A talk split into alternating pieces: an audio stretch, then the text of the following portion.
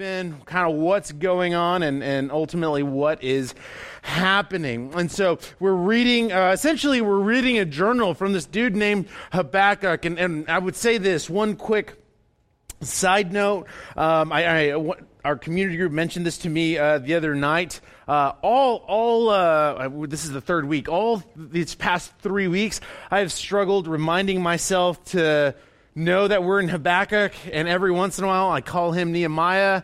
We're not in Nehemiah, but in the event that I say Nehemiah, I mean Habakkuk.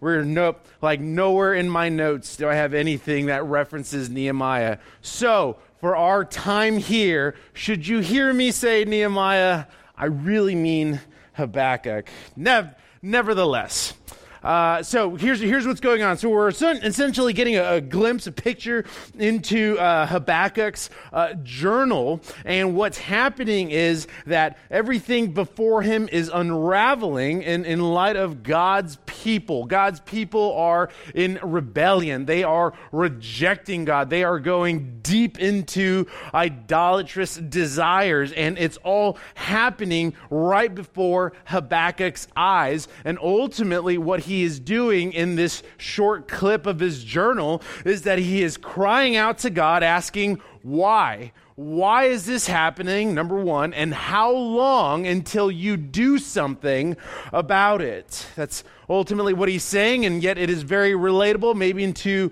uh, not just the times that we find ourselves in, but also relatable into your life or in the season of a friend where you're asking, Why God? or how long until you actually do something about this. And so, the past two weeks, we've kind of breezed through a lot of content where Habakkuk starts by saying, How long? And God responds, but doesn't necessarily answer his question. And where we find ourselves today is in Habakkuk's, uh, and I mean this loosely, we find it in his rebuttal, right? And so, what I'll do is I'll read this whole section. I'm not going to read chapter 2, verse 1 yet. We're going to park there at the end, but I do want to read verses 12 through 17. I'll pray and then we'll jump into our time. So, this is what Habakkuk uh, responds back to God with. He says, Are you not from everlasting, O Lord, my God, my Holy One? We shall not die. O Lord, you have ordained them as a judgment, and you, O rock, have established them for reproof. You who are of purer eyes than to see evil and cannot look at wrong, why do you idly look at traitors and remain silent when the wicked swallows up the more, excuse me, when the wicked swallows up the man more righteous than he? You make mankind like the fish of the sea, like crawling things that have no ruler. He brings all of them up with a hook. He drags them out with his net. He gathers them in his dragnet. So he rejoices and is glad. Therefore, he sacrifices to his net and makes offerings to his dragnet, for by them he lives in luxury, and his food is rich. Is he then to keep on emptying his net and mercilessly killing nations forever? Join me in prayer. Heavenly Father, as we, uh, man, as we go and look at your word, my prayer is uh, one, that, that, that I would be set aside and that it would ultimately be your Holy Spirit who fills this time and who speaks. Number two, pray that you would be glorified in this. Lord, as we have walked through Habakkuk, at times, uh, I think one of the things that we that we forget is that even though you may respond, it's not necessarily the answer that that we were looking for, and you call us to live by faith. This is a continuation. Today is a continuation of that. And so may we hold fast to that because of the promises of your word, not our own understanding. Lord, we thank you for this time. We thank you for this time to gather and worship. It's in your name that we pray. Amen. All right, here we go. We got a lot to walk through and unpack, so I will do my best. And, and, and here's this quick overview of, of 12 through 17. When we're looking at verses 12 through 17, what, what I love so much about Habakkuk is that he is brutally honest. I've mentioned this uh, actually for the past two weeks, and I'll continue doing so because I feel like that's very encouraging. This is a man who has been called by God. This is a man who is working through questions, working through his desires, or working through the injustice that is happening before him. And in the midst of that, we find him being brutally honest before God and extremely passionate, right? Where he's talking about the people that are being raised up, he's referring to who we looked at last week, the Chaldeans or the Babylonians that God has raised up. And he is using this wicked people ultimately to discipline his own children. And so we see Habakkuk being brutally honest. We see him being extremely passionate. And what, what I appreciate is that rather than bringing accusations to God, he brings questions for God. And we talked a little bit about this last week, but if you're very practical or if you find yourself in a tough or a difficult season or you know someone that is in that season, one of the things that I find to be so easy is that we bring accusations to God rather than our questions.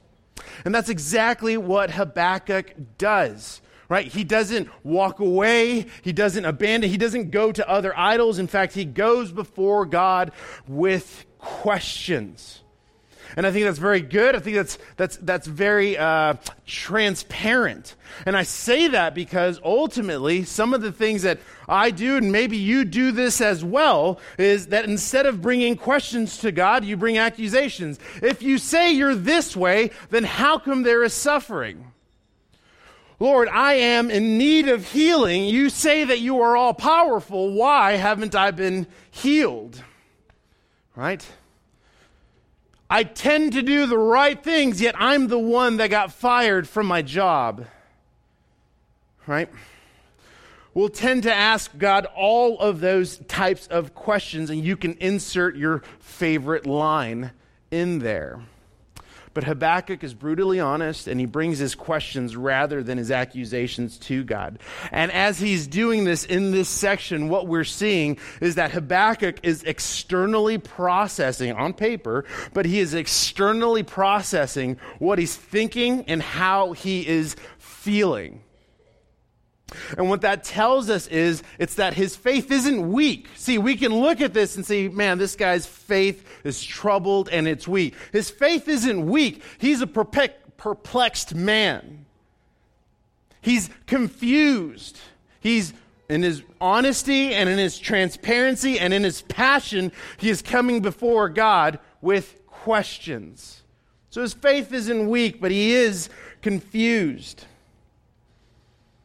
what you and I can take from this is that through all of this, we can be sure that we can bring our feelings, our thoughts, and our questions before God, and He can handle them. Let me, let me say that one more time. God can handle your questions. So stop tripping out. He can handle your questions, and He can handle you, and He is not surprised by them to where you bring him your questions, he's not going to look like, oh man, that is a really good question. I don't know what to do. We do need to go to the whiteboard on that, right? He is not going to be surprised by them. And so, what I want you to know is that processing isn't the same as informing.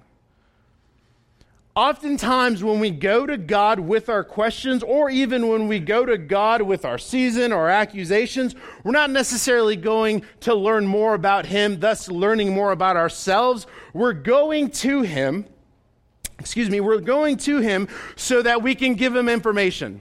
Hey, I don't know if you know, but this is what's going on. I don't know if you are aware, but this is the kind of season I'm in. I don't know if you knew this, but I just got fired from my job. My marriage is on the rocks. My relationships are in trouble. I don't know if you know any of this, so I'm going to put this on the table. You don't need to inform God, rather, you need to come before Him with your questions. So coming before him with questions is a good thing, right? Externally processing is a good thing. And so, as we begin to unpack verses 12 through 17, I'm taking a page out of Dr. Martyn Lloyd-Jones's book where he gives us four categories in which we deal and address our problems. Now, what I'm going to do as we move forward is I'm going to reword these, but it still applies to what we are looking at. But these are the four categories. The first thing he says in order to address and deal with our problems is to stop and think. And we're actually going to see Habakkuk, I was about to say Nehemiah, we're actually going to see Habakkuk do all of this. He stops and he thinks. Number two, he says to restate the basic principles. Number three, to apply the principle to the problem. And finally, if still in doubt, commit the problem to God in faith. Those are the four categories that Dr. Martyn Lloyd-Jones uses in order for us to address and deal with problems. We'll look at each one of these categories. There's a little bit of uh, structure for you. We'll look at each of these categories through the following three sections. Okay? So we're going to look at big sections and we're going to plug these in to those sections. The first one, circumstances and reality. Number two, the character of God. And finally, the call and perspective. Those are the three things, those are the three sections of our time. And those four categories, we're going to plug in to each one of those sections. Here's the first one, right? Circumstances and reality. What's the first thing that Dr. Martyn Lloyd-Jones says? He says to stop and think. We know that Habakkuk stopped to think about what was going on. And if you ask, well, how? He wrote it down. He wrote it down. We're reading it. So we know, we can safely assume that he stopped and actually began thinking about it. So he stops and he thinks about what's going on, about what ex- he's experiencing, and he writes it down and check it, and he's incredibly honest and he's super realistic. He's incredibly realistic. One of the first things that you and I need to understand is that we need to live in reality. Some of you hate that, but you need to live in reality. We often use our circumstances or our experiences to better understand God rather than turning to the character of God to better understand our experience and circumstance. You follow me on that? Oftentimes, I'll say it one more time. Oftentimes, you and I will use our experience or our circumstance to better understand God instead of turning to the character of God first in order to better understand our experience and circumstance.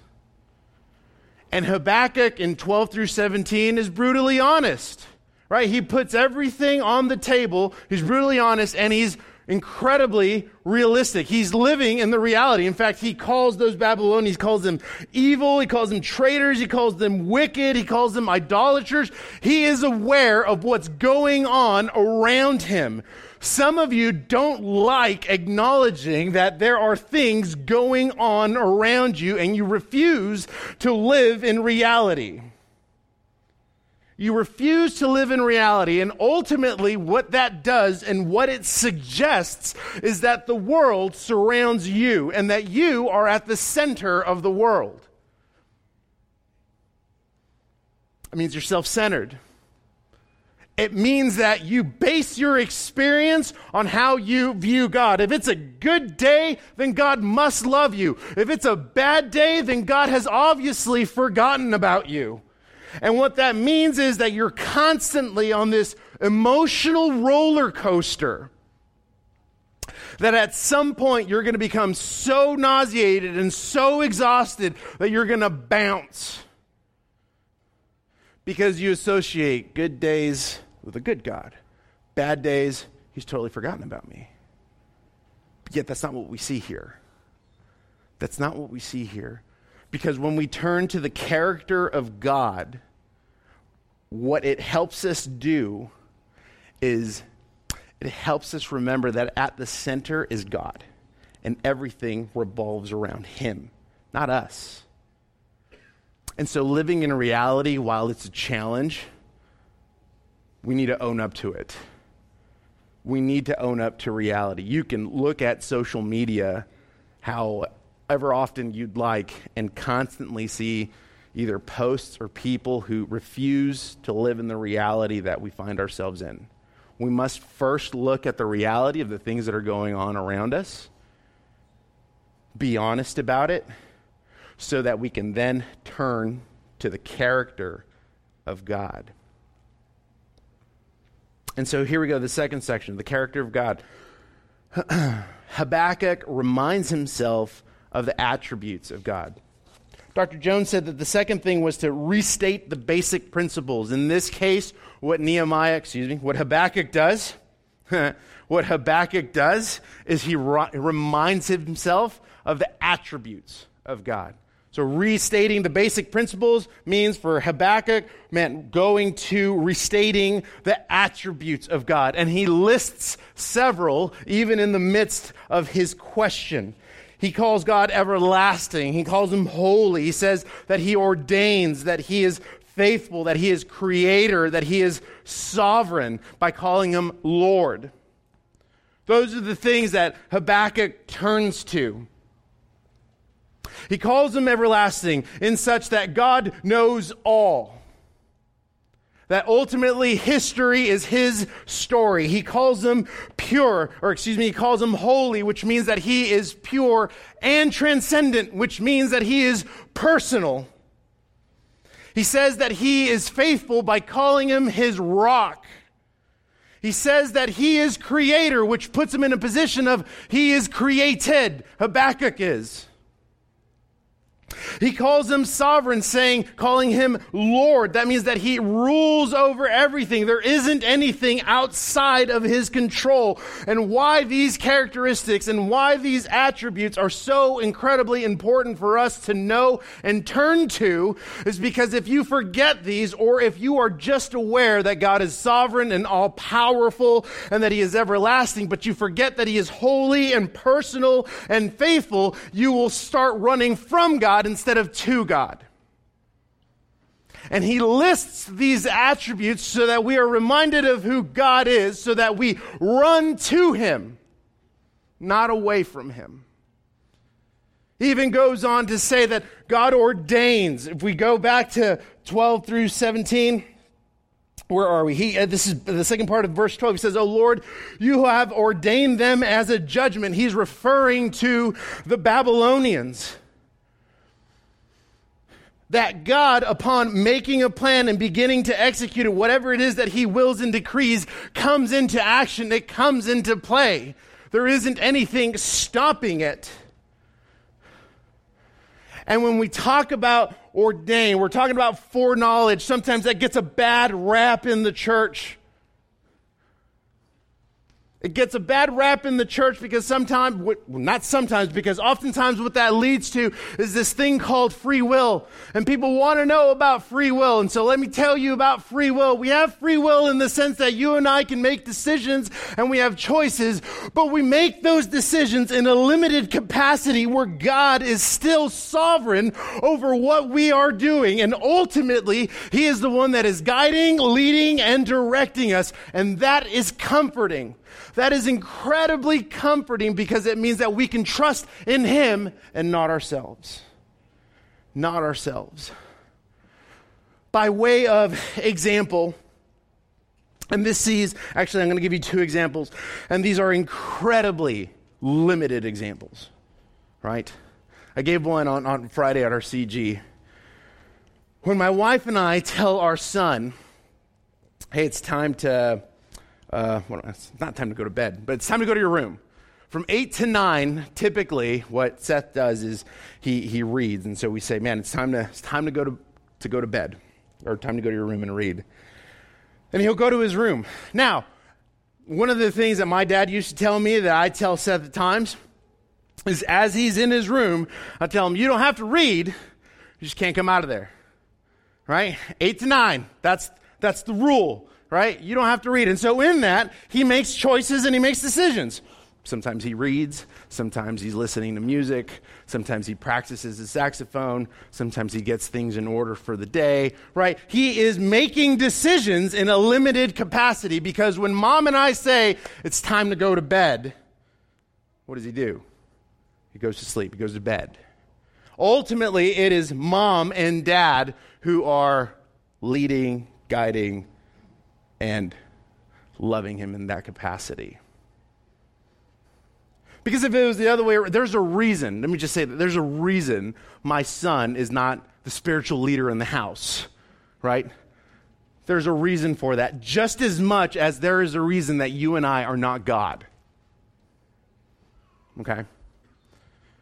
And on top of that, man, if, if the sovereignty of God gets you a little uncomfortable, man, if you say that God isn't sovereign, then God isn't God.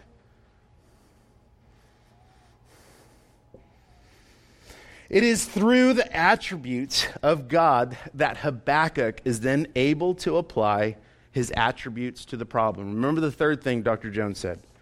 Third thing he said is apply the principle to the problem.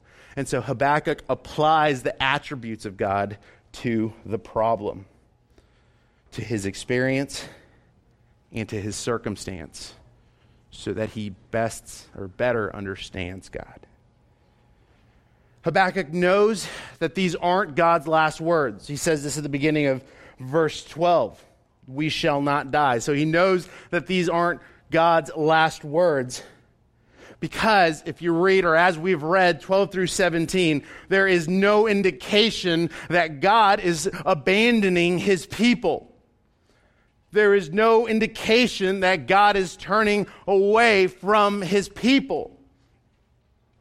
And so, what it leads Habakkuk to do and where it leads him to land on is that the coming invasion of the Babylonians are a tool in God's hands for the correction, for the discipline, and for the purification of his people.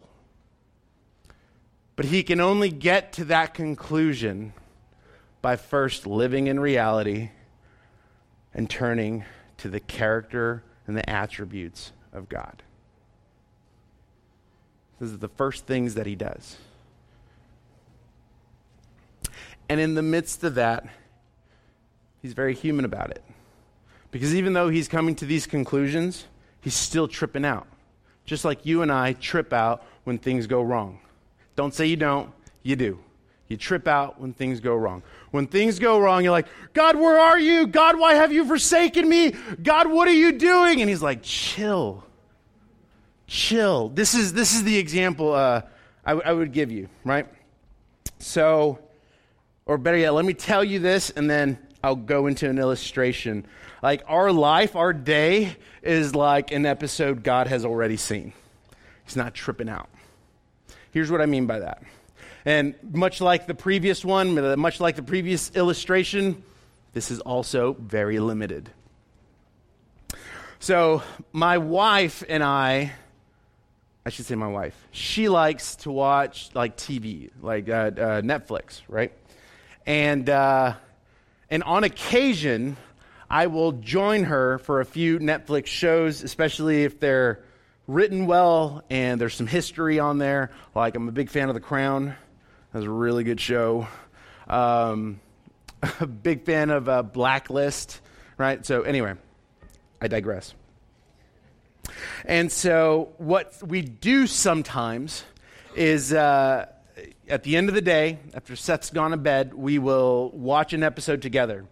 Uh, we've already finished The Crown, but we would watch it, you know, one, one at a time. there was one time, I think it was The Blacklist, and it could be wrong, right? And, and uh, anyway, so I think it was The Blacklist, and I, and I really, really love um, the dude that, I always forget his name, the dude that plays Reddington. James Spader. I love his character. Like, just, man, he's so cool if you have not seen The Blacklist. I mean that. The reason I say that is because there were a few times, one in particular, uh, there were a few times where, where Rebecca was at work and I worked from home. And so I would stick around for lunch and I'd cook myself something. And, and, and if I'm at home for lunch, I like to watch an episode or half of an episode of something. It's usually The Office and Parks and Rec because I just need some noise in the background. I'm not necessarily paying attention. But uh, if it was the blacklist, that series had led us to this place where you're just wondering what's happening next. And so, in my weakness, um, I watched an episode of, of the blacklist, the episode that we were supposed to watch that night, right? Uh, so, my wife's holy, I'm not. And and so I watched the episode and I was like, man, that was really good. Rebecca comes home, we got dinner ready, Seth has gone to bed, blah, blah, blah, right? And so we're sitting on the couch and I'm not going to say anything. And so we're watching this, this episode and James Spader does something that caused me to like respond, but in a way that gave, gave up what was going to happen next. And she puts it on pause and she was like, Did you watch this already? And I was like, Hey, love you. right? So, so that happens, right? All right. Uh, what, what she was upset about was, man, I am no longer in the moment with her. I'm no longer uh, full of suspense with her because, why? I already know what's going to happen right? I already know the ending of that, that episode and what's going to happen and how Reddington was going to do his thing. That's kind of what it's like. Again, this is very limited. That's kind of what it's like when we're tripping out and, God, you're forsaking me. God, what are you doing? And he's like, I've already seen this episode. I've already seen this. And uh, actually know what happened. I've actually watched the whole season. And I know what happens. Right? That's ultimately what it looks like right? Our job is not to trust in tomorrow, it's to trust the one who does know about tomorrow. Our job is not to have faith in the outcome, but in the person. Say it one more time.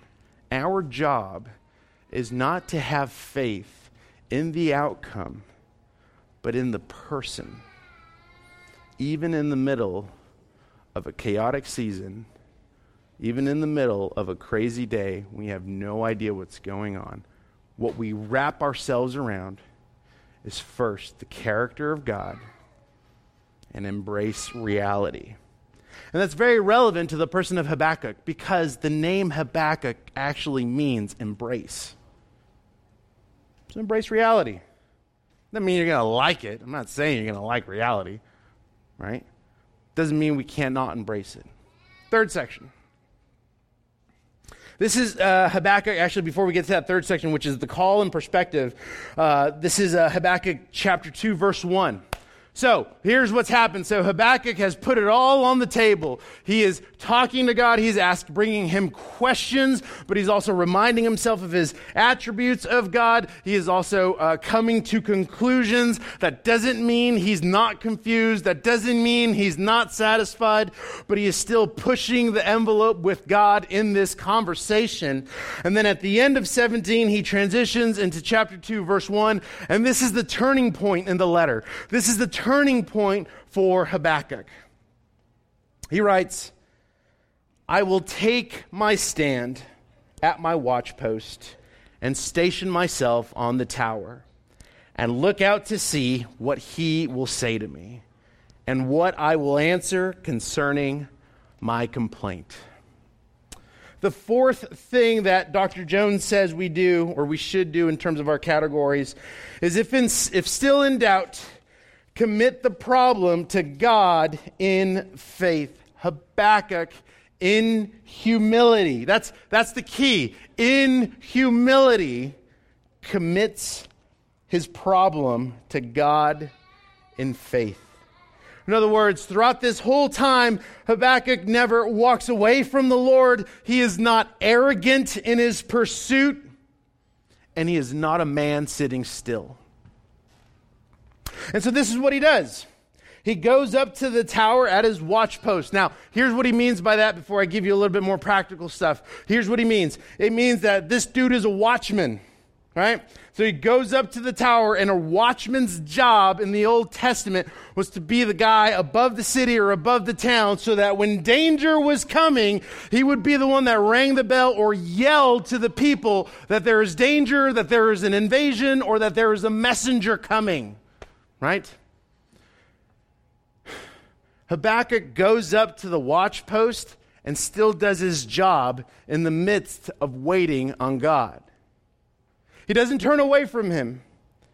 He doesn't pursue God arrogantly, but instead he waits. He waits while doing his job. A person who is waiting is not a person sitting still.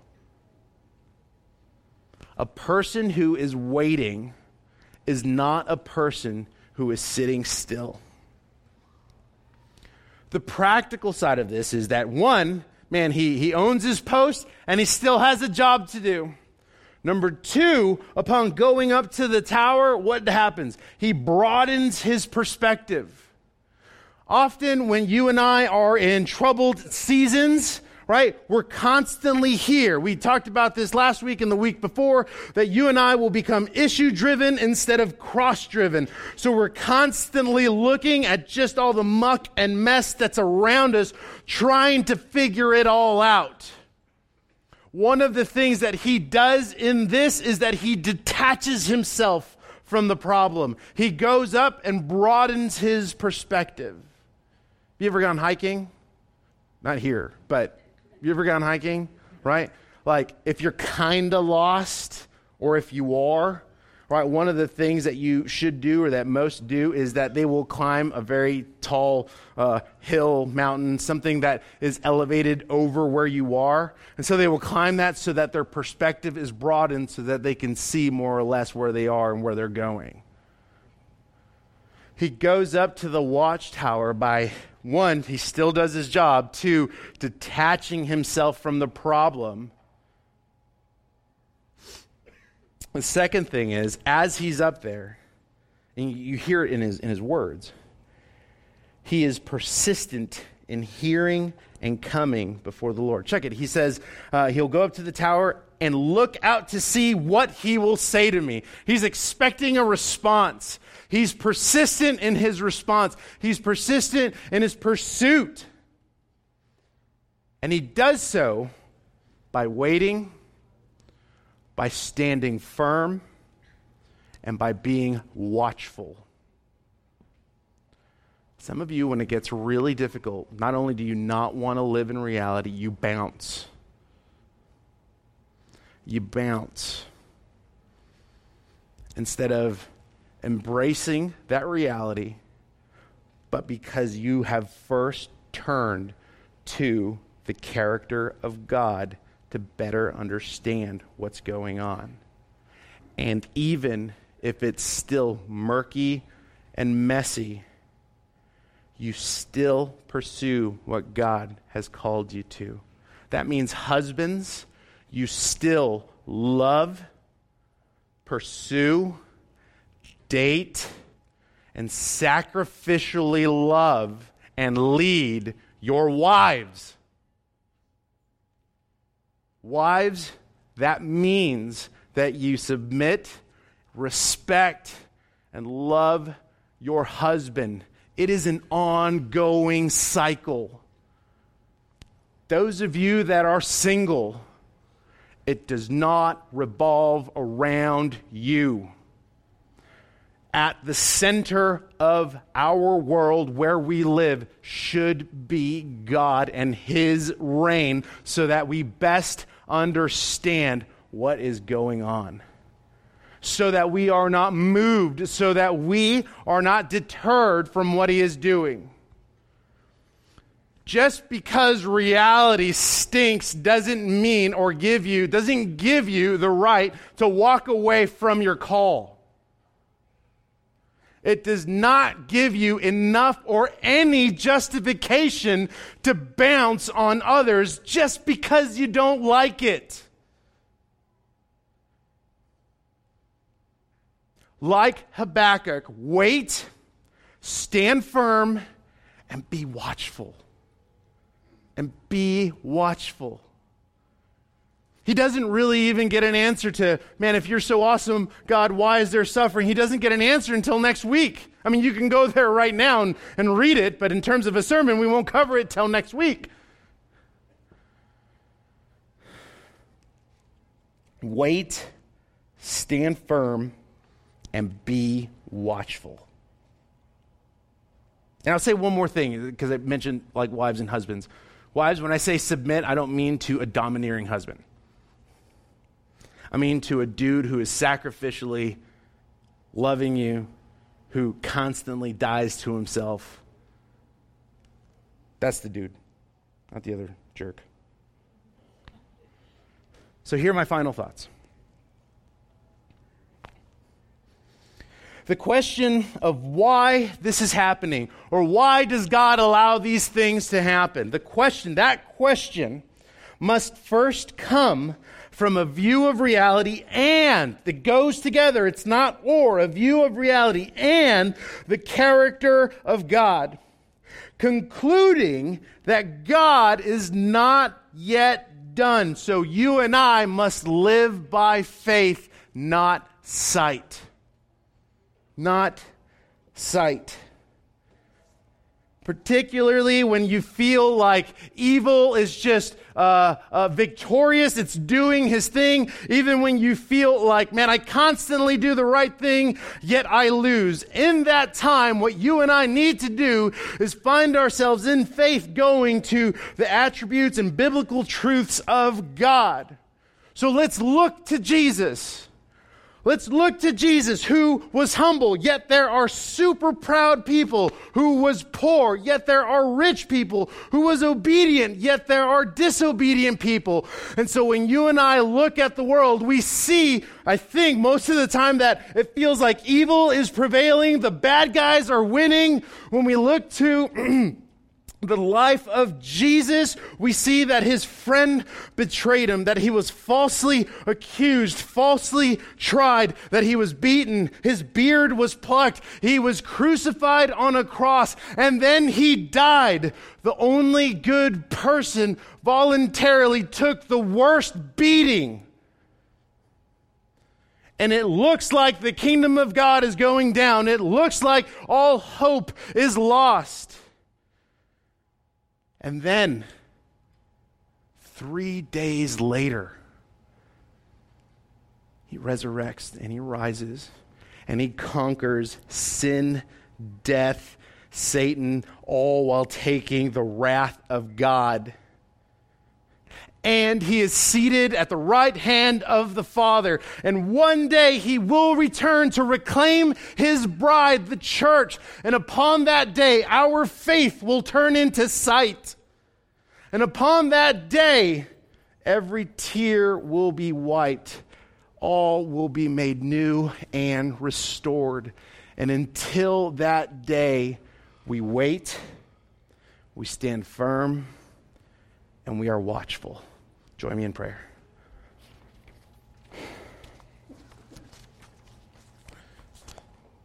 Heavenly Father, as we close our time, Lord, I'm, I'm just going to straight up confess I, I don't like waiting. And standing firm sometimes sounds confusing.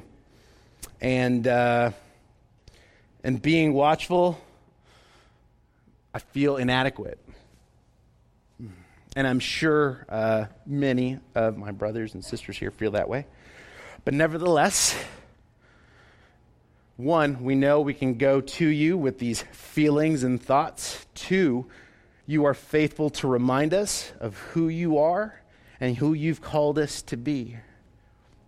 That upon your Son Jesus taking your wrath, pardoning our sin, he gives us his righteousness, which in turn means that we are new, made new, that we are redeemed, that we are loved that we belong, that you will never forsake us, that you will never leave us, that this has been the plan from the very beginning, that you in love pursued us and adopted us. So, Lord, may we praise you for that today. May we praise you for that despite or in spite of our circumstances, so that we would hold to you and your word through faith alone. And God, as we work or walk into a time of tithes and offerings, Lord, let this be a continuation of our worship through sacrifice. Let this be a continuation of our worship through a tangible testimony of your work. Let this be uh, an act of worship as we praise you for not only what who you say we are, but what you have done in and through us. And so we lift this time up to you. It's in your name that we pray. Amen.